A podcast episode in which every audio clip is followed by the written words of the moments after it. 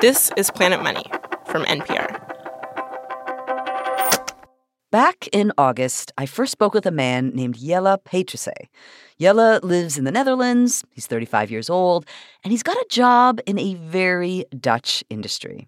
I work for a company that buys and sells cheese, cheese, and a lot more cheese. Jelle's company distributes cheese to buyers, international and domestic. The Netherlands is actually the second largest exporter of cheese in the world. It's after Germany. Think Gouda and Edam. There's also Old Amsterdam. I asked Jelle how many cheeses are there in the Netherlands? Or how many stars are in the universe? Now, there's so many types of cheese. And no, it is not 200 billion trillion kinds of cheese, but there are a lot.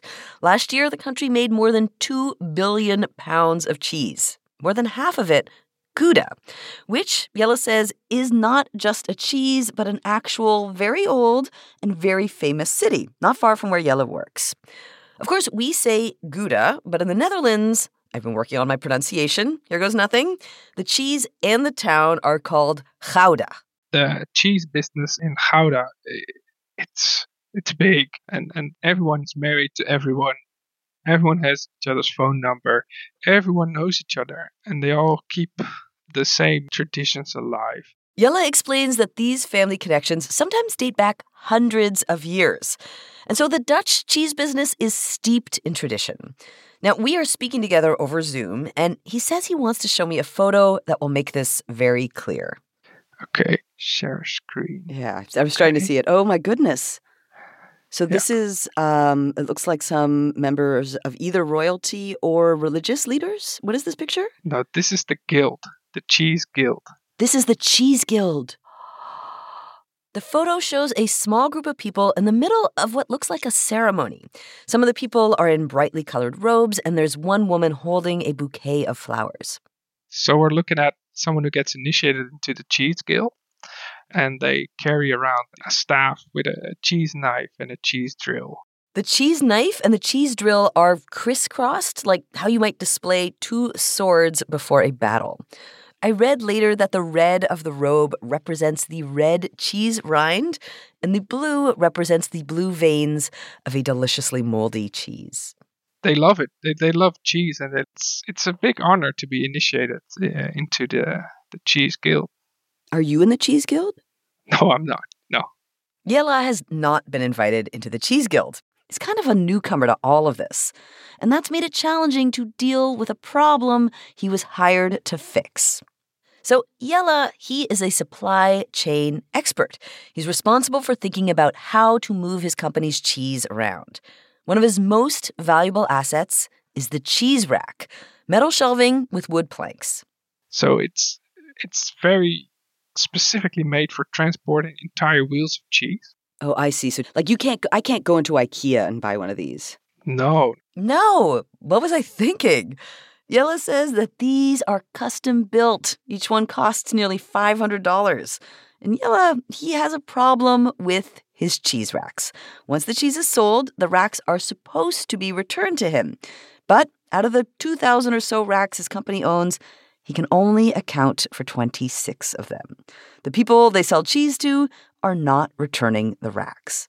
People get them and they're like, great, I can use this to store my cheese.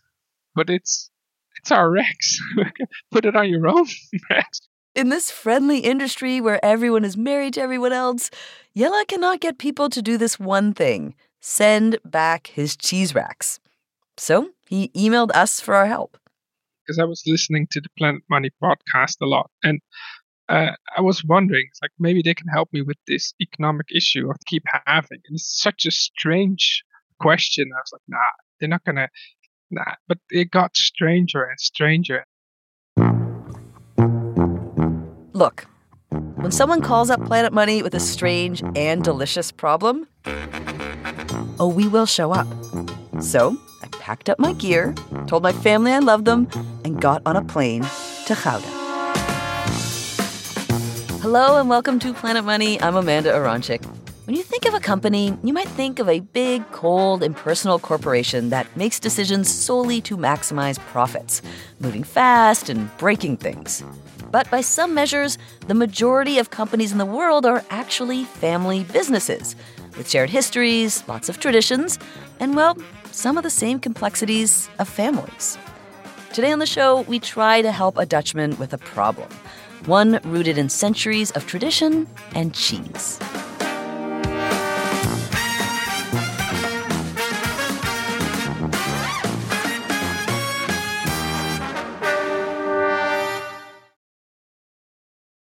Couple months after my first conversation with Jelle, I wake up in the Netherlands. I grab a cab and we drive past the famous Dutch canals, quaint little brick houses, old cobblestone streets, only to arrive at an industrial park. I'm here to meet Jelle at one of his company's warehouses. We walk in, and it's this enormous open space. There are a few workers unloading and loading boxes with a forklift. This is actually our smallest warehouse. How many warehouses does the company have? Six? Okay, and this is the mini one, and this one's huge. No. The, the one filled with cheese is like six halls of them filled with cheese to the ceiling. Six halls filled with cheese from floor to ceiling. That would be like cheese nirvana. But Jelle, as we mentioned before, he is a supply chain manager, so his domain is logistics and the transportation of cheese.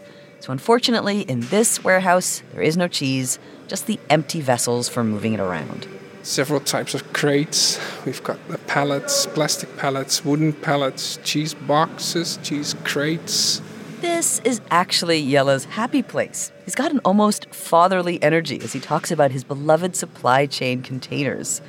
Before long, though, he takes me over to see the problem child, the reason he summoned us to the Netherlands in the first place.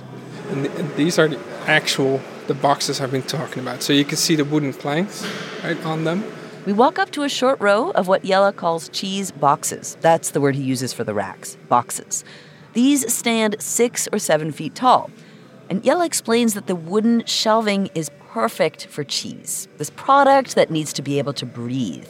He's not transporting shoes or hairbrushes. Cheese is alive, and these racks are custom made to nurture it. Now, in the supply chain world, there is a name for products like the cheese racks. They are returnable transport items. Think beer kegs or pallets. But for Jelle, something has broken down. His company is sending the racks off into the world, bearing cheese, and then people are not returning them. His company has tried all the obvious solutions, like, for example, requiring a deposit or just asking people to send them back. He said so far, nothing has worked. But later, Jelle says something surprising. I actually did just spot one of my missing cheese racks out in the wild. Do you want to see it? And I was like, Of course, this is why I'm in the Netherlands, to track down these wayward cheese racks. So we go outside into that industrial park. All around us are other cheese companies and warehouses. And as we walk around, there's like cheese trucks everywhere delivering cheese. Yeah. There's one. Big truck swooshes by. See, every, everything here is cheese. We're gonna go follow that road. Jelle takes me to a spot around the corner from his office in front of another company's loading dock. There, we see something a little tragic. So we're just walking around, and when we turn to the left, we see cheese boxes. Oh no. And some of them are mistreated, some of them missing boards, some of them are ours.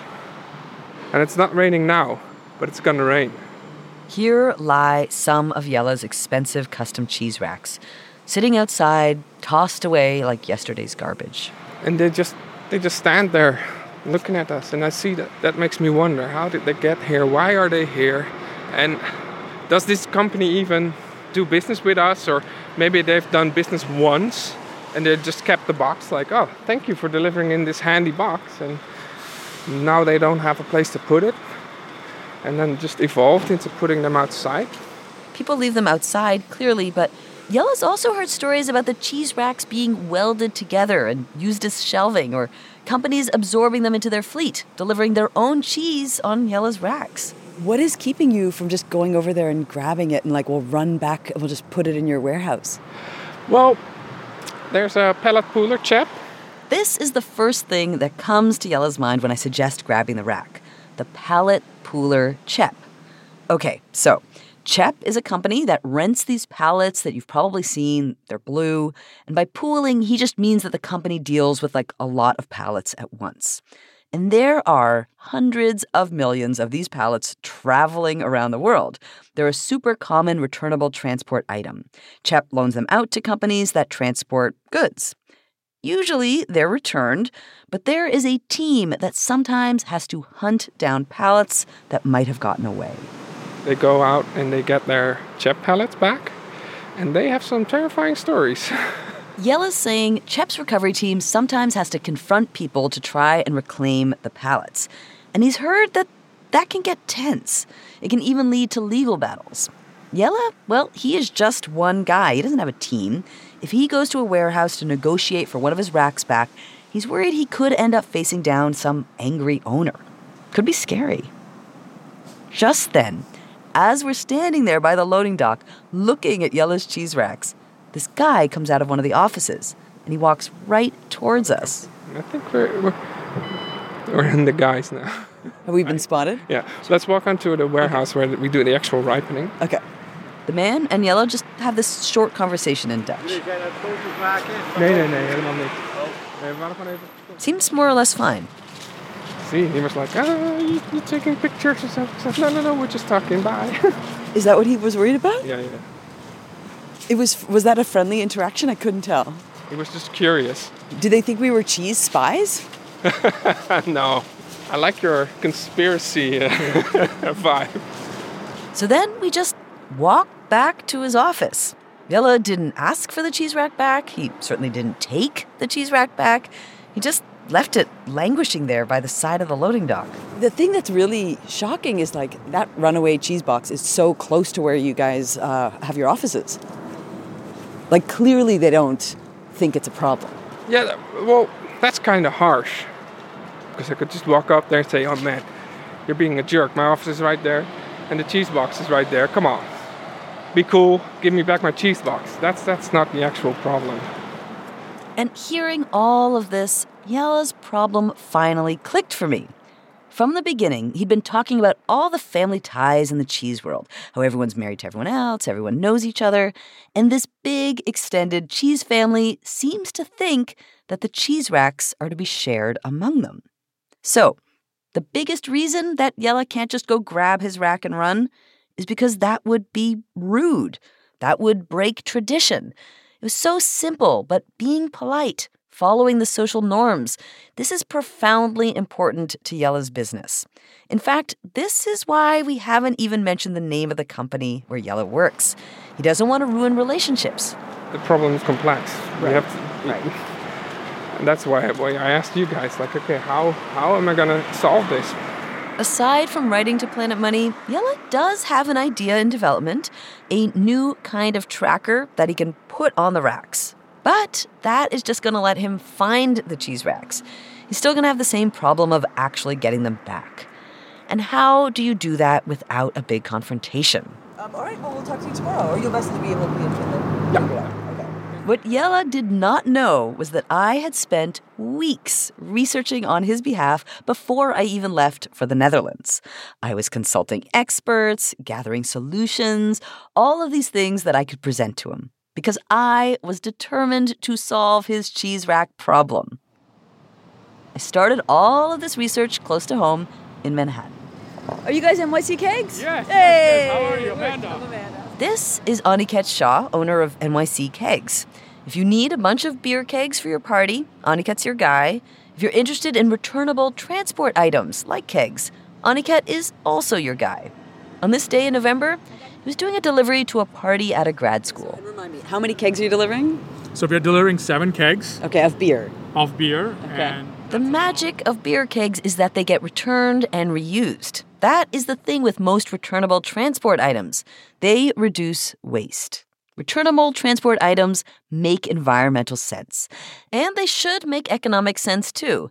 In the case of Aniket's kegs, the system works. People do give them back. His problem child is this big plastic tub made by the company Yeti.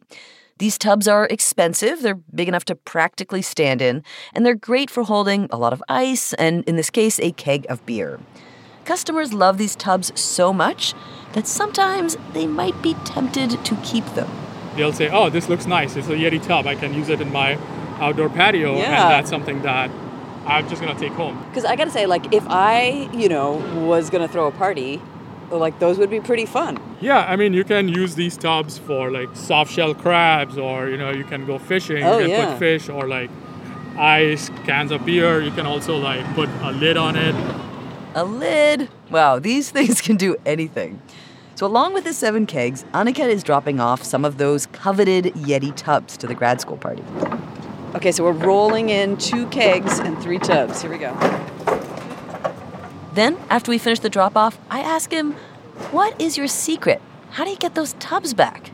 Aniket says, Look, I don't drop these Yeti tubs with just anyone. If it's a frat party or something, I drop those tubs there, might not see them again. So he has like two tiers of returnable transport items the nice ones and the not as nice ones. And he tells me if your guy in the Netherlands is in a situation where no one's returning the super nice cheese racks, maybe he shouldn't have that super nice option at all. If it's too useful, then it's gonna stay. So my suggestion would be to not make them as useful. Make the cheese racks less useful. Aniket suggests finding a way to make them either more niche or poor quality or both. The problem with the cheese racks is that they are too good. First suggestion make them worse. Okay, so now on to gathering more problem solving suggestions. Again, Jelle's talked about the family aspect of the cheese industry, how that impacts things. There's actually a whole realm of business management that looks at exactly this at family businesses. Now, while the company Jelle works for is no longer technically a family business, it was bought by a large co op a few years ago, he says that it is still run very much like one. So I reached out to Lorraine Uhlaner. She's a professor of management at EDHEC Business School in France. I think when we look at family businesses, we're we're looking at how the family uh, characteristics and behaviors and attitudes and interactions, how those interplay with the ongoing business. So tell me, what are the main differences between a family business and like a business business? When we say family business, we're actually really looking at the ownership structure. So basically, are the people who own the business together related to each other? Surprisingly often, the answer is yes. Most people agree, regardless of how you define it, the majority of companies are family owned. Under the umbrella of family businesses, there is a ton of variation. Could be a small dairy farm run by like just a couple of brothers, or could be Walmart or Ford. Technically, those two are publicly traded family businesses. And I was fascinated to hear that family businesses make up the majority of all businesses. I kind of thought of them as this relic of the past. But no, in most companies, in order to do business, people are dealing with their sisters or their in laws, and with all the complications that come from close relationships. Maybe your resentment about who got more love from mom and dad, maybe that gets played out in the boardroom. Lorraine says there is one thing that she sees clearly again and again in family businesses. If you want to change anything, if you want to innovate, you have to be very cautious. She understands why Jelle feels like he can't just march up to someone and say, Come on, be cool, give me back my cheese box. In the tight knit cheese world, saying that could do more harm than good. So, with this in mind, Lorraine has two suggestions for the cheese rack problem. We do see that these long term relationships are really critical to the family firm, and they're often partners in the innovation. If they mm-hmm. take a participative approach and present this as a problem to their customers and say, Can we solve this together? Oh, interesting. So we're together in this decision, this difficult decision that needs to happen. How do you want us to do this together? You know, you want to try and get buy in from both sides, and then it has to be workable. There is a name for this. It's called participative decision making. This kind of decision making is happening inside companies at any given time all over the economy. There are a million Jelles trying to solve a million cheese rack dilemmas, all talking it out. Sometimes this is the best way to get things done. So, that is the next suggestion that I will take to Jelle. Bring everyone to the table. Lorraine also had one more idea. Thought that I have is maybe uh, prices are going up, uh, energy prices are skyrocketing. And so I think there's a lot of pressure right now in the agricultural industry as well as other industries. Um, one approach could just be upfront and say, look, you know, we really. We'd love to continue to give you these, but this really means that we may have to charge more money, or, you know, we may not be able to sustain our own business. And we would really appreciate the cooperation to help get these back. This is what I'm calling the never let a good crisis go to waste suggestion. It is a tough time. And maybe Jelle can use this moment as an excuse to reset the whole cheese rack return system. So even though I don't have an MBA or any training doing business, I'm going to try to convince Jelle to take these suggestions for fixing his cheese rack problem. That's after the break.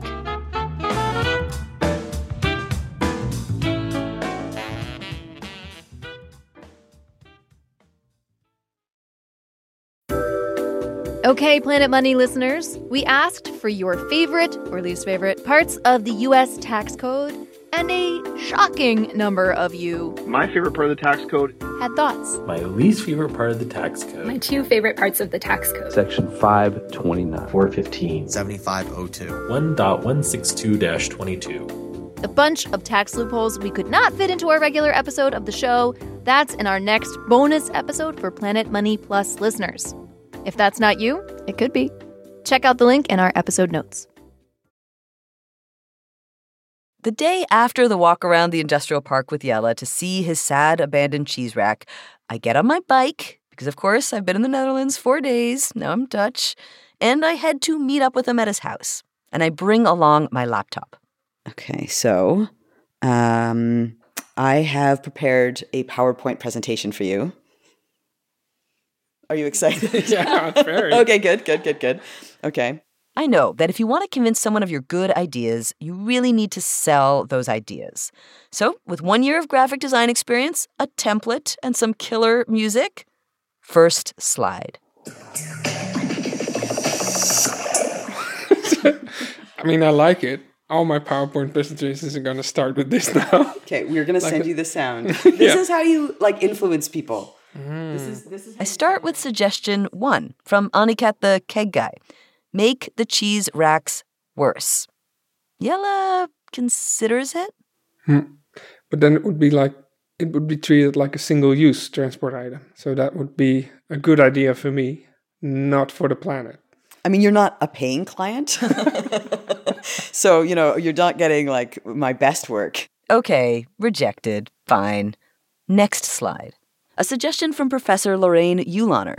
She's an expert in family businesses. Okay.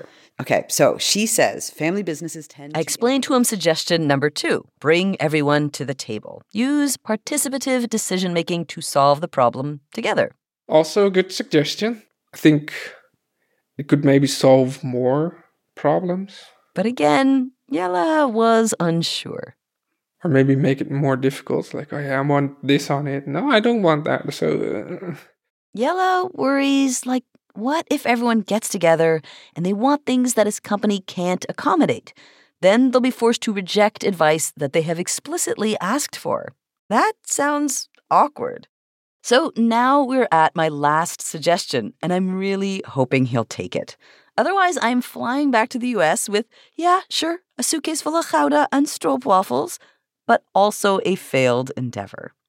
Last suggestion, also from Lorraine don't let a good crisis go to waste. Next slide.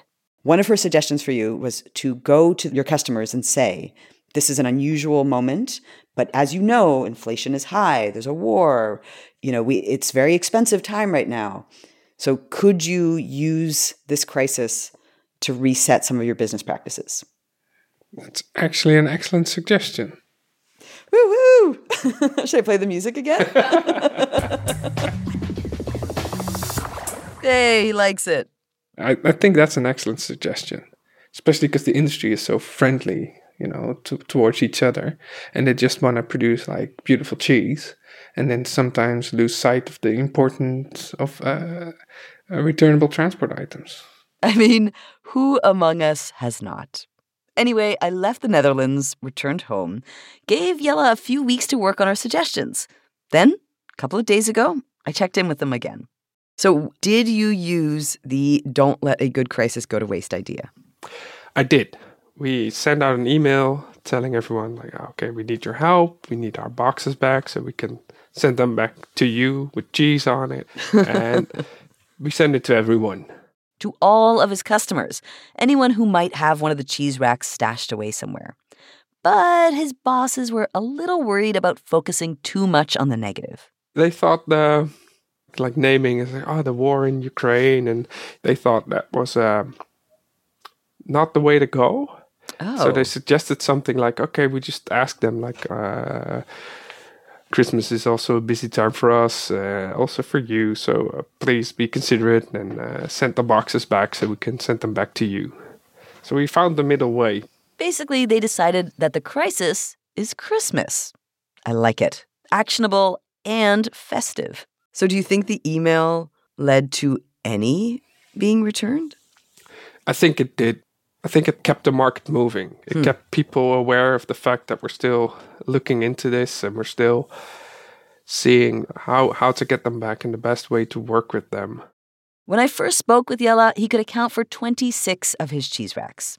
Now he says that in the warehouse, there are 30.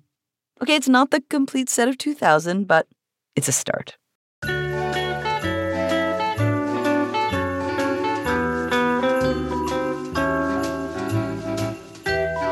Of course, we love hearing from you and sometimes even helping you with your strange problems. Our email is planetmoney at npr.org. You can also find us on social media. We are at Planet Money. One more thing, you may have heard Planet Money started a record label to put out one song. That song is Inflation, sung by Ernest Jackson and Sugar Daddy and the Gumbo Roo. Stream it, download it wherever you listen to music. Our show today was produced by Emma Peaslee. It was mastered by Natasha Branch, fact checked by Sierra Juarez, and edited by Sally Helm. Jess Jiang is our acting executive producer. Special thanks to Katz Laszlo and to Mary Claire Pete. I'm Amanda Aronczyk. This is NPR. Thanks for listening.